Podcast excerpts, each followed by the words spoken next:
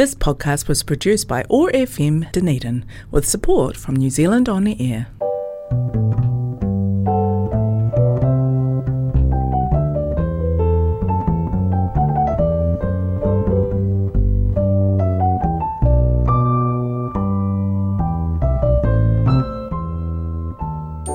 Hello, my name is David Pulteney. I am presbyter for the Dunedin Methodist Parish. We have three churches Mornington on Galloway Street, Glenavon upon Chambers Street, and Mosgiel out on Gordon Road. We also have a close relationship with the Tongan Methodists in St Kilda. You can check out our website or see Mornington's YouTube channel, Mornington Methodist. I'd like to offer a special greeting today to those of you listening to us in hospital. Here are some words by Ravi Sharma to photos as and still as. A space surrounds each of our lives. We talk, love, work, play go on journeys and come to rest. There are periods of noise, but always the space and the silence return, and we come back to ourselves, finding again the wonderful aloneness of our lives, that we grow with our own bloom, with an individual fragrance and lost amongst the places and the people we belong to. As we grow older, this space hungers more to be filled with something not ourselves, and hungers to be given, lovingly given. Our first hymn today is Praise My Soul, the King of Heaven.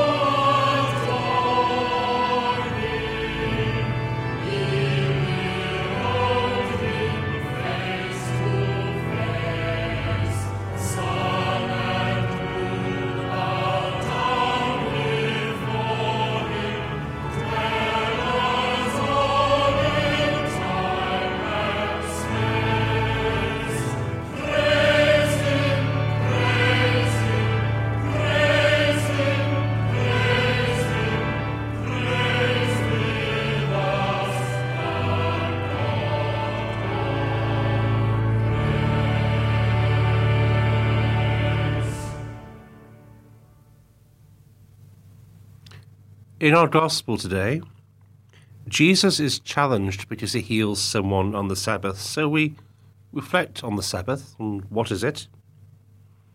And we reflect on religion. Does it serve us or we it? This is a short reading from Rabbi Abraham Joshua Heschel on the Sabbath. The meaning of the Sabbath is to celebrate time rather than space. Six days a week we live under the tyranny of things of space. On the Sabbath, we try to become attuned to holiness in time. It is a day on which we are all called upon to share in what is eternal in time, to turn from the results of creation to the mystery of creation, from the world of creation to the creation of the world.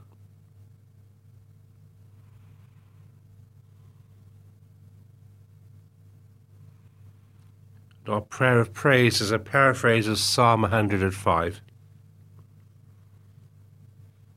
Is there anything more important than knowing we touch the very depths of joy? We come alive to the beauty of all creation. We feel a strength we had not known before. We become conscious of an expansive presence around us and we want to sing and give thanks to God. We think of the risks and dangers of the past, but we survived them. We went through some dark and difficult times, but we are stronger. We did not know what the future would bring or what direction to take, but we found a way. We thought we were up against the impossible, but we discovered the possible.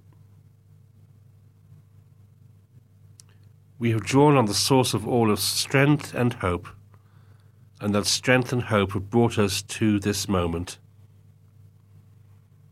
We feel, in the depths of our very being, a sense of our expanded identity and belonging.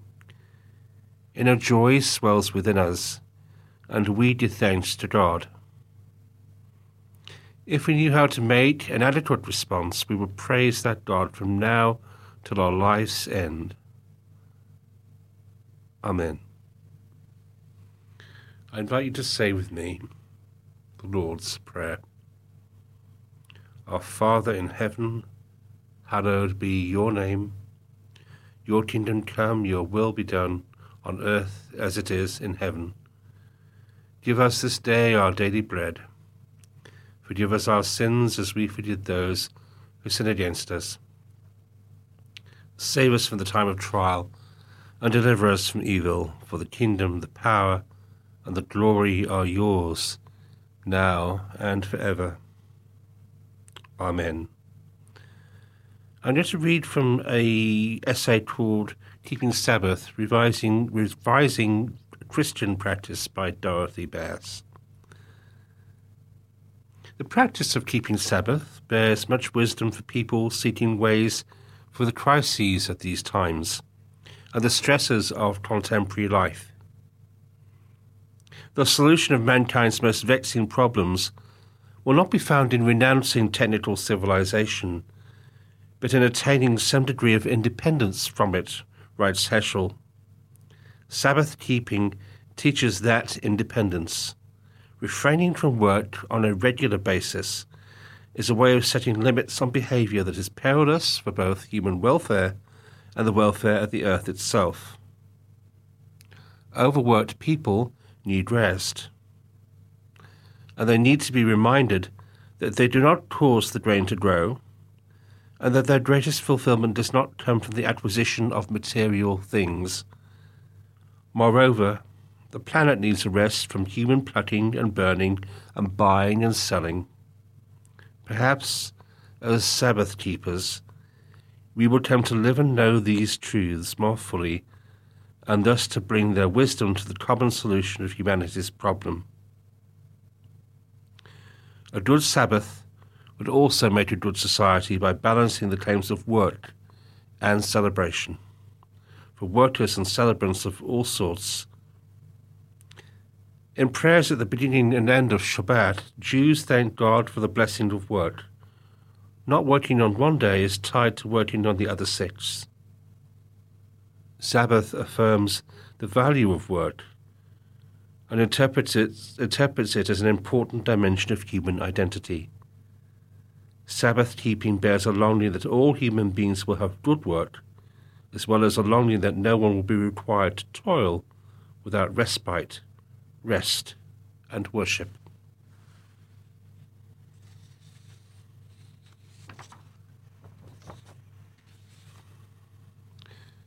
And so we pray.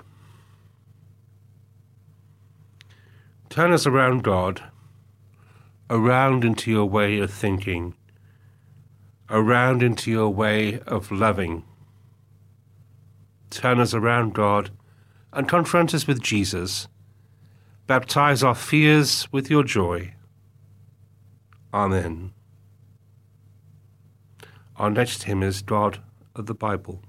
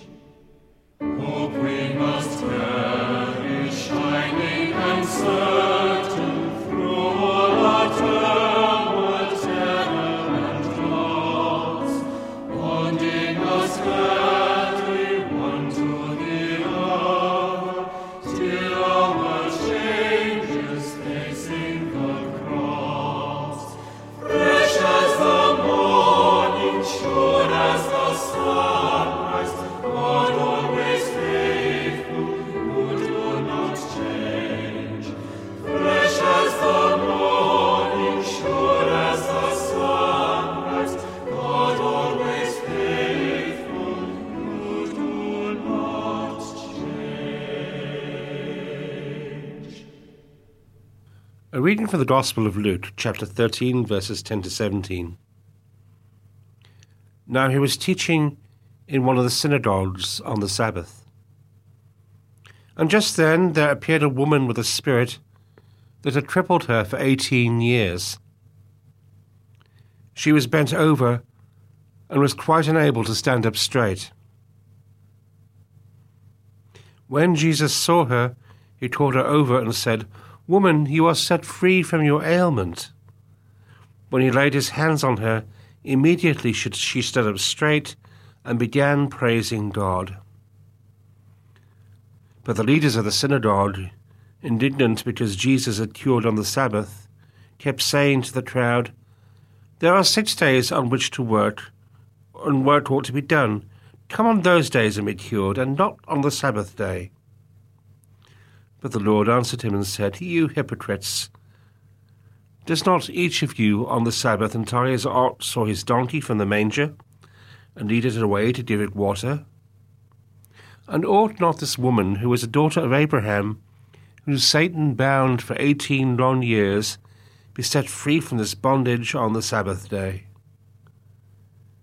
When he said this, all his opponents were put to shame, and the entire crowd was rejoicing at all the wonderful things that he was doing.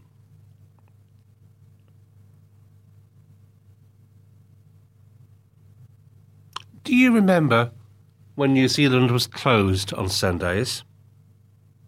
And it wasn't just us. The Dylan Thomas play Under Milk Wood is set in the fictional Welsh town of Llareggub. Not the easiest name, perhaps, for people who speak only English to pronounce, and maybe those of us, myself included, of Welsh lineage, uh, we enjoy the struggles of the neighbours to get their tongue around Cymraeg. A few Welsh towns compete for the honour of being the model for Llareggub, but it's a dubious honour.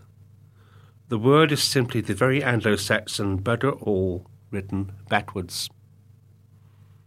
This was, after all, what there was to do there, especially on the Sabbath. A day of oppressive silence, other than hymn singing, I guess. A day he described as Bible black. Remember when all Bibles were bound in black leather? Sunday was like that in many a small New Zealand town, perhaps especially down here in Otago and Southland. Jesus did not break the Sabbath, he set it in context.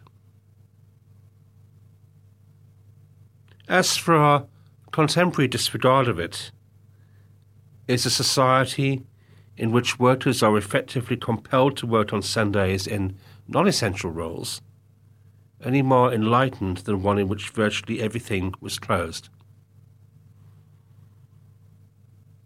And though the Sabbath as observed once upon a time in Wales or in the remoter parts of Scotland might seem dour, there is a certain logic in a society where most people were involved in heavy manual labour, and I'd include keeping house then as heavy manual labour. Even if all you did with that time was enjoy sleeping in, it was your time. The Jewish Sabbath is rigorous. But in Israel, where much is closed, the national airline doesn't fly on the Sabbath. The hospitals remain open. The emergency services are fully staffed. Life and human well being matter more than keeping a set of rules. Our Gospel shows us that Jesus believed that too. In today's Gospel, Jesus is teaching in a synagogue on the Sabbath. When he notices a woman who is so crippled, she is completely bent over. She has been suffering this way for 18 years if you could do something there and then to help her, wouldn't you do it? Wouldn't that be the ethical thing to do? What Jesus does for her is set her free from the torture and imprisonment of her own body. Jesus gives her a new life, free from pain, free from shame, free from isolation. Jesus restores to the woman her dignity and her sense of self worth, her place in the community and her very identity. She is, as Jesus calls her, a proud daughter of Abraham, heir of God's promise, and participant in God's covenant. Jesus reaches out to this outcast, this woman whose everyday life is worse than death. He touches her grants to her wholeness and health and peace, the themes that God always intended people to have. And she didn't have to do anything. What, she do, what he does for her is gift. It is pure grace. Not everyone, however, feels the same way. The ruler of the synagogue does not. You can only see that Jesus worked on the Sabbath. And rather than confront Jesus directly, he does a passive aggressive kind of thing and criticizes the waiting crowd and tells them to go away. There are six days on which work ought to be done, he says. Come on those days to be cured, and not on the Sabbath day. His response is misinformed. Judaism acknowledges that what must be done will be done on the Sabbath. There is no example, no greater good, no higher mitzvot or commandment than saving a life. Jesus observed the Sabbath. He kept its rituals. He was faithful to its practices. He would have welcomed it every Friday evening with joy. Yet he, in his own words, recognized the Sabbath was made for humanity, not humanity for the Sabbath. If it, or any religious principle, though, can become oppressive, monstrous even if we forget this, if getting it right becomes more important than doing the right thing. But let us welcome the week by week invitation to rest, to stillness and reflection, to prayer. And, if we can, and circumstances present it, let us celebrate it by doing good. Amen.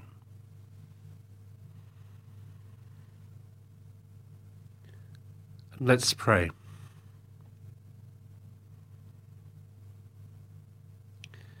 We pray thankful for the wisdom of the Jewish people who kept and keep Sabbath. We pray thankfully that this is part of our inheritance too.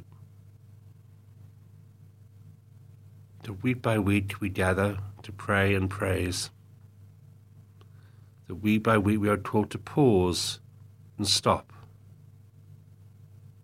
to remember the creation, to remember the Creator.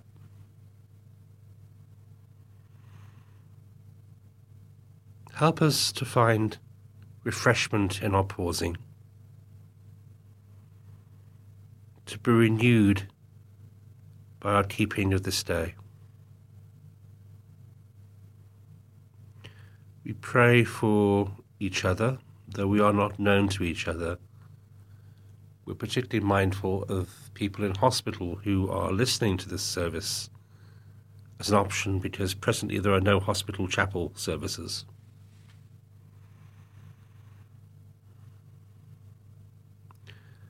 We pray for those regions in the Northern Hemisphere, particularly mindful of people in France where there have been uncontrollable fires. we are mindful of climate change. Sometimes things like this seem overwhelming. We doubt we can do anything. But we can. Help us to be informed and hopeful. May the best voices of our tradition and of the other faiths give help and direction to humanity as it faces necessary change. We remember that it is six months since Russia invaded the Ukraine. We lament the ongoing violence, the death, the cost of war. Pray for peace with justice. let us remember those we share our lives with. And if where you are there's someone you'd just like to, to name, speak that name out now.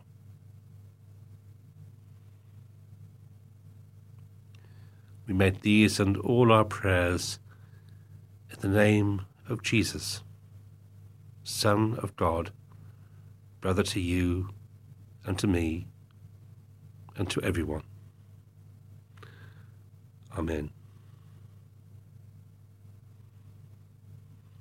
Our final hymn today is Guide Me, O Thou Great Jehovah.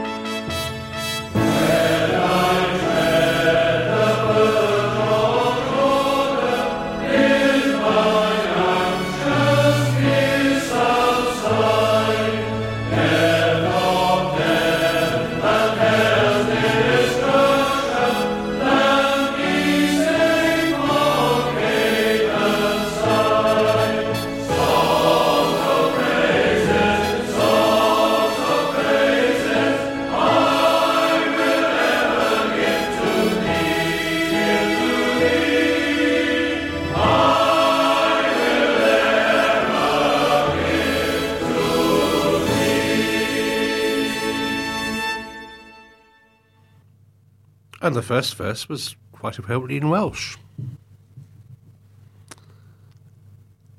These are some blessing words to end our time together today. Very old words by Gregory of Antioch. May he who is Saviour of the world and the author of peace grant to us tranquillity. May he watch over and protect us and gather humanity into his fold. To him be glory forever. Amen. And perhaps you'd like to say the grace with me. The grace of our Lord Jesus Christ, the love of God, and the fellowship of the Holy Spirit be with us all evermore. Amen. Thank you.